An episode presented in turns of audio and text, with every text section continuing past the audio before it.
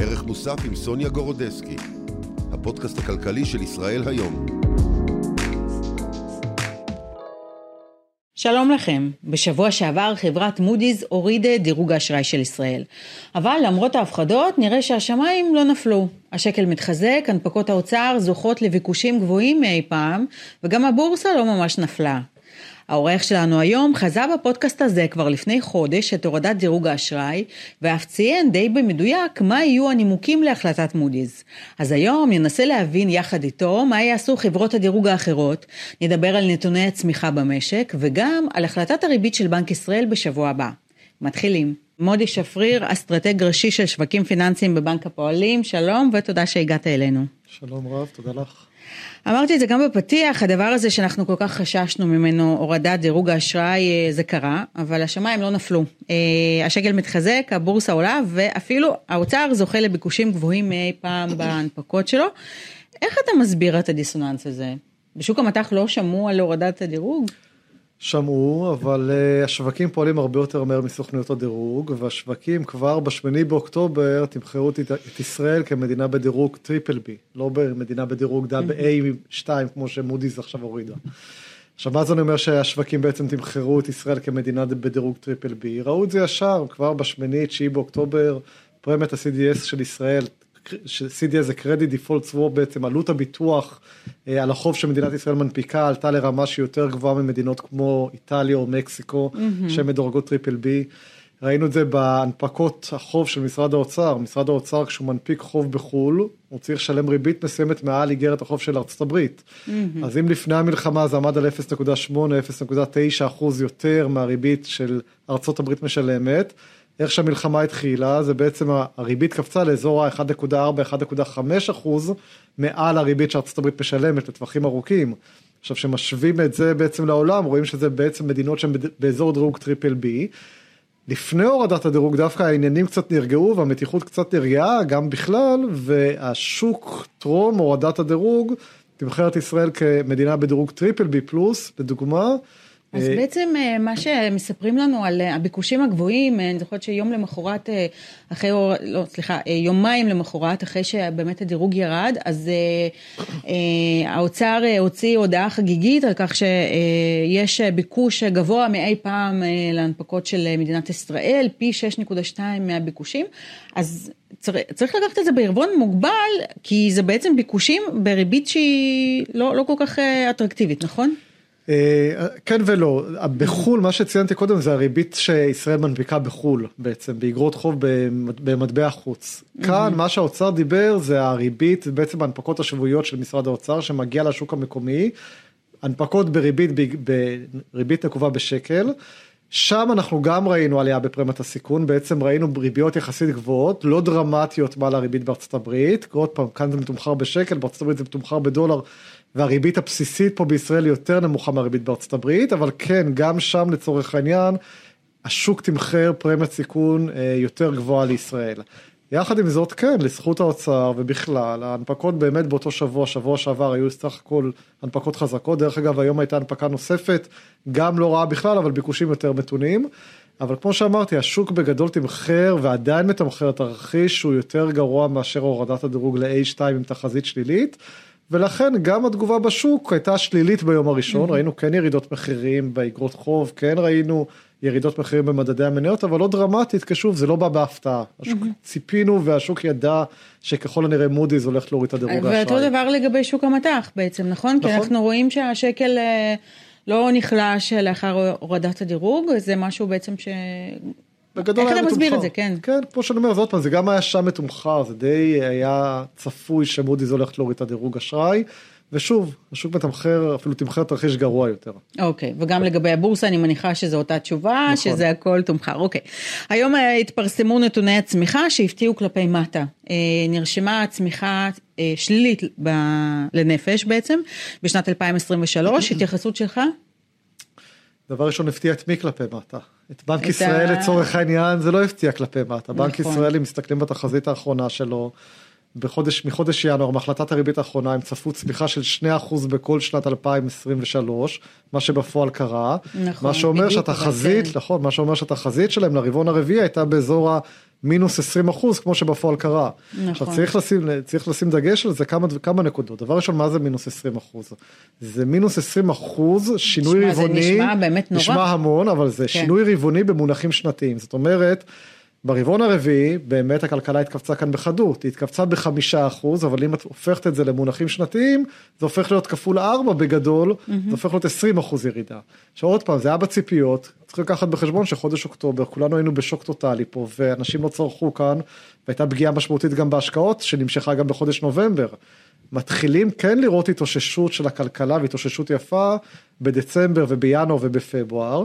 דרך אגב, אני חושב אפרופו, אם נדבר על הרבעון הראשון, שתהיה צמיחה בהינתן ולא תהיה מלחמה כוללת עם חיזבאללה, אנחנו רואים, תה- תהיה צמיחה חזקה יחסית ברבעון הראשון השנה. הסיבה היא בין היתר הצריכה הפרטית, הצריכה הפרטית רואים כמה שהרכישות... חזקה היא? תחזור לרמות של לפני המלחמה או שעדיין לא? אז תתפלאי, אבל הר- הרכישות בכרטיסי אשראי כרגע, אם מסתכלים לא בהשוואה לרבעון הרביעי, מסתכלים על, בעצם על החודש וחצי הראשונים של הרבעון הראשון, מתחילת ינואר עד אמצע פברואר, ומשווים את זה לינואר, 2023. פברואר 2023, כן. רואים עלייה חדה ברכישות בכרטיסי אשראי. עכשיו זה מדהים, אתה רואה איך זה יכול להיות שרכישות בכרטיסי אשראי עולים ככה בשיעור כל כך חד, למרות שאנחנו עדיין במצב מלחמה.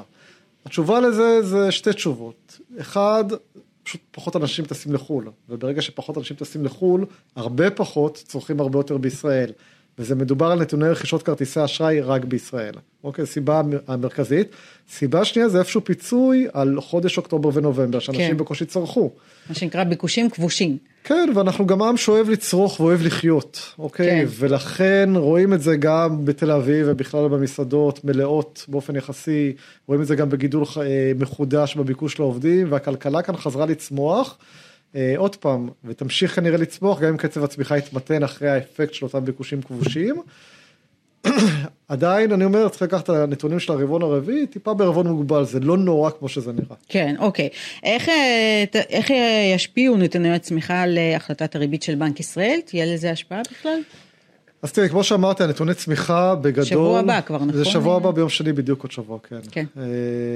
אז נתוני הצמיחה אמנם היו יותר התכווצות יותר חדה ממה שהיה ממוצע הציפיות בשוק אבל בגדול זה היה בתחזית של בנק ישראל. אבל overall כן נתוני צמיחה כאלה תומכים בהורדת ריבית. מה עוד נכון. תומך בהורדת ריבית? אינפלציה טיפה מתמתנת גם כן תומך בהורדת ריבית ושקל. והתמתנה, ראינו. התמתנה נכון למרות שגם זה בגדול היה בציפיות ושקל שסך הכל התחזק. גם מה ש- זה, כן, גם זה קרה. נכון. עכשיו מצד שני מה לא תומך בהורדת ריבית יש הרבה דברים גם שלא תומכים בהורדת ריבית.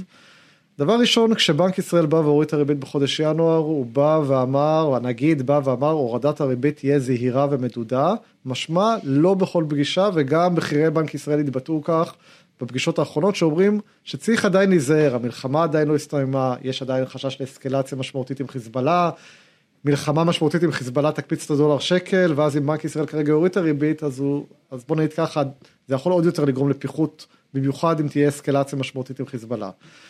נתון שני שלא תומך בהורדת ריבית זה העובדה שכמו שאמרתי קודם הצמיחה בישראל בינתיים בחודש ינואר וביום ראשון לפני החלטת הריבית נקבל נתון שבנק ישראל יפרסם אותו שזה המדד המשולב לחודש ינואר זה בעצם בוח... סוג של נתון שבוחן את הצמיחה ברמה החודשית וצפוי נתון חזק לדעתי.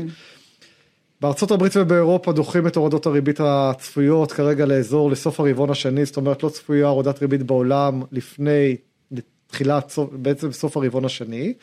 אה, ציפיות האינפלציה גם כן עולות בשווקים, כל הדברים האלה פחות תומכים בהורדת ריבית, מעבר לזה שבנק ישראל גם בתחזית חטיבת המחקר האחרונה שלו, בא ואמר, העריך שתחזית הריב, שהריבית תעמוד בסוף השנה על בין 3.75 ל-4. עכשיו, אם יורידו אותה פעמיים ברציפות, אז יהיה קצב הרבה יותר מהיר ממה שהם עצמם צפו. כן, אז אז מה בשורה שפחות. התחתונה בעצם? אז תראי, שורה תחתונה... מה ינצח כאן ב... כן, אני חושב שכן ההסתברות להורדת ריבית האלה? עלתה, אבל אני הייתי נותן הסתברות של 30% להורדת ריבית ו-70% לכך שהריבית תיוותר. אה, רק שלא 30 אחוזים, אוקיי. זה כלומר דעתי רוב האישית, הסיכויים, כן. כן. אוקיי, אני מניחה שזה גם מה שהשוק מתמחר, אבל אנחנו נראה את זה יותר במדויק.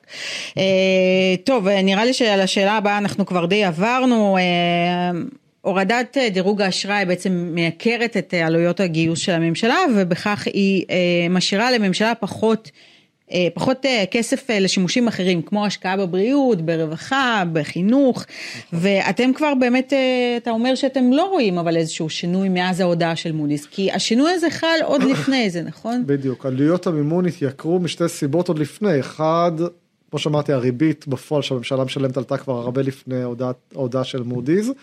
שתיים, אה, הממשלה, האוצר צריך להנפיק הרבה יותר חוב כדי לממן את הגירעון הגדל, ואז כן. צריך לשלם הרבה יותר ריבית, גם אם הריבית לא עלתה, והיא עלתה עדיין. עדיין דרך אגב לא צריך להקל ראש בהורדת הדירוג, ובהורדת תחזית הדירוג לשלילית, המשמעות של זה, זה שעצם זה שאנחנו בתחזית שלילית, זה אומר שיש סיכוי גדול יותר שיורידו לנו בעוד נוטש את הדירוג, כן. מאשר יעלו, וגם העלאת דירוג היא לא כרגע נמצאת באופק, גם אם מלחמה תסתיים. כדי להעלות את הדירוג, קודם כל תחזית הדירוג צריכה להפוך משלילה ליציבה, אחרי זה מיציבה לחיובית, אחרי זה מחיובית להעלאת דירוג, זה תהליך ארוך מאוד, של לפחות שנה-שנתיים, ולכן גם אם המלחמה מסתיימת מחר, אין צפי להעלאת דירוג מחודשת כן. קרובה. מודי'ס אה, החמירו איתנו, או שאפילו אולי אפשר לומר שהם אה, סוג של ריחמו עלינו, כי לפי מה שאתה אומר, למה אני שואלת את זה? לפי מה שאתה אומר, אנחנו, האג"ח של מדינת ישראל אה, נסחרות ברמה של BBB, כלומר כאילו שאתה יודע, לפחות שתי רמות מתחת לדירוג הנוכחי. כן. triple B plus. אה, תראי, מודי'ס יש להם אה, שיטת דירוג שבה הם נותנים משקל לכל, לכל מיני רכיבים, הם נותנים יחסית משקל גדול יותר, לאו דווקא לישראל, בכלל בדירוגים שלהם, לתהליכים גיאופוליטיים ולתהליכים פוליטיים שקורים בתוך המדינה, כמובן גם לכך שיחס החוב עולה ולסיכונים גיאופוליטיים, ולפיכך הם הורידו את הדירוג, לא חושב אולי שהם גם לאיכות. הממשל, או שזה אותו דבר? זה כן, זה העניין הפוליטי, מה שנקרא. אה, ולכן לא בטוח שהם החמירו אותנו יותר מדי, ולא בטוח שהם פחות החמירו. אני חושב שזה די היה בציפיות שהם יורידו את הדירוג. הם הורידו את התחזית דירוג לשלילית, כי הם אמרו, תקשיבו, יש עדיין סיכון משמעותי פה למלחמה משמעותית עם חיזבאללה, ומלחמה משמעותית עם חיזבאללה תוביל להורדת דירוג מיידית נוספת, מעבר כן. לכך. אז אה, אה, זה בגדול. טוב, אה, עכשיו שאלת השאלות, אה, תרשה לי לשאול אותך, מה יעשו לדעתך חברות הדירוג הנוספות, פיץ' ו-S&P, וגם מתי בכלל הן אמורות אה, לפרסם את ההודעות שלהם לגבי ישראל? כן. אז תראי, S&P נותנת משקל במתודולוגיה דירוג שלה, שוב, זה לא אישי כנגד ישראל, והוא חיובי כנגד ישראל, אבל היא נותנת משקל גבוה מאוד למאזן, לפרמטרים כלכליים, בהם מאזן התשלומים. מה זה מאזן התשלומים? מאזן התשלומים בשורה התחתונה, זה כמה כסף נכנס לעומת כמה כסף יוצא למדינה מסוימת. בישראל יש עודף של 20 מיליארד דולר בשנים האחרונות כל שנה בחשבון השוטף. מעבר לזה יש השקעות ישירות מאוד גדולות כאן בישראל ברמת נטו של מעל 10 מיליארד דולר בשנה. עדיין. שזה הרבה, הרבה להייטק, 2023 זה הצטמצם מאוד, כן. אבל עדיין יש כאן כוחות בסיסיים שתומכים כאן גם בשקל חזק בטווח הארוך וגם בסיבה שבגינה ב-S&P אנחנו דורגים דאבל איי מינוס. עכשיו S&P אנחנו דורגים דאבל איי מינוס, הם הורידו את התחזית לשלילית. מה זה אומר שהם הורידו את התחזית לשלילית? זה אומר שהם עשו את זה באוקטובר, זה אומר שיש להם בגדול שנה שנתיים לבחון את מצב הכלכלה, ורק בשליש מהמקרים סטטיסטית מורידים באמת הדירוג. כרגע תחזית צמיחה של S&P לשנת 2024 עומדת על חצי אחוז. לדעתי, כל עוד אין מלחמה עם חיזבאללה, הם הולכים להיות מופתעים לטובה. אז מהבחינה הזאת זה לא תומך בהורדת דירוג. אה, פעם הבאה שהם יפרסמו מוד אה, S&P את הדירוג שלהם, פעם בחצי שנה הם עושים את זה אמור להיות בעשירי במאי.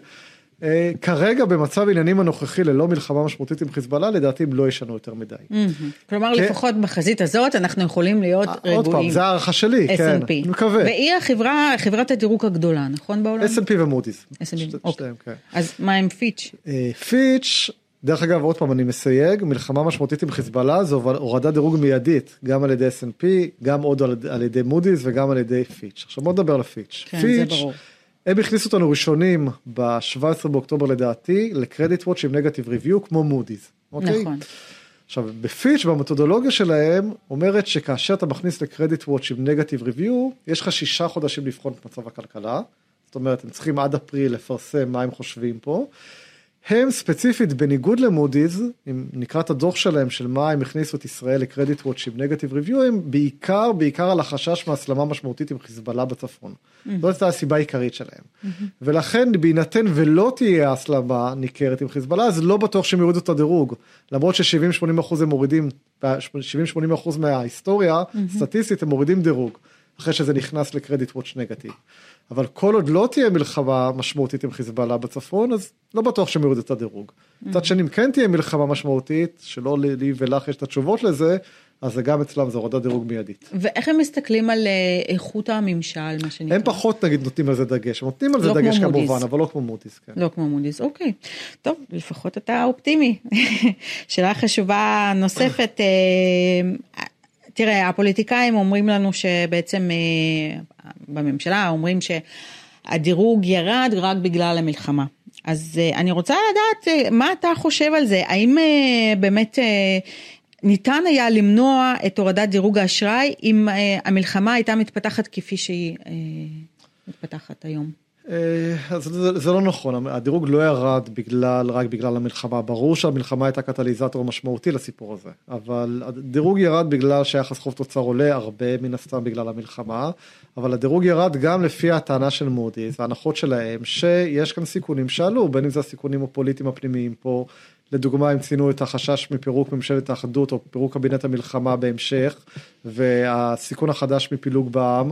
הם כן ציינו את הנקודה שאין כאן דיונים ביום שאחרי, הם לא אמרו מה הם חושבים, אבל אמרו עצם זה שלא מדברים על זה, לדעתם זה מגביר את הסיכון הגיאופוליטי, ולכן זה לא, זה מסיבות, מטענות פוליטיות, גיאופוליטיות וכלכליות, אלה הסיבות כן. שגרמו להם להוריד את הדירוג האשראי. ולדעתך? דרך אגב, הם ציינו לטובה, ואז דיברנו על זה גם בפרק הקודם פה, הם ציינו לטובה את חוס, חוס, חוסנה של החברה הישראלית, גם לפני המלחמה וגם מאז המלחמה. נכון. כנקודה, וממש הם רואים בדירוגים שלהם, יש להם תתי דירוגים לכל דבר. בתת דירוג של ה... ש, ש, בנקודה הזאת הם העלו את הדירוג של ישראל. אה, מה שמיתן את הצפי, את הורדת הדירוג, מה שנקרא.